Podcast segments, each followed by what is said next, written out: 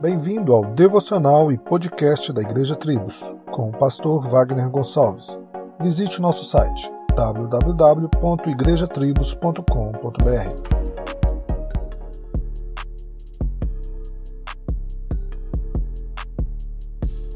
Imagina o seguinte cenário: um homem bilionário e que tenha um coração bom e que esteja disposto a agradar alguém.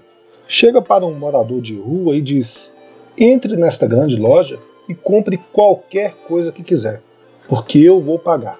Pois bem, foi isso que Cristo fez. Pagou a dívida que tínhamos com Deus.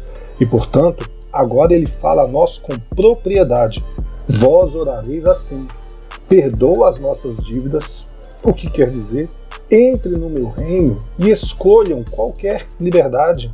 Desfrutem da comunhão que restaurei na cruz. Embora tenha havido uma dívida grande, e merecemos o inferno eterno debaixo da ira do Senhor? Jesus nos ensina a orar que Deus nos perdoe. Ó Deus, ainda que os meus pecados sejam como a escarlata, faça-os branco como a neve, como diz Isaías. Com este mandamento temos a promessa da Bíblia.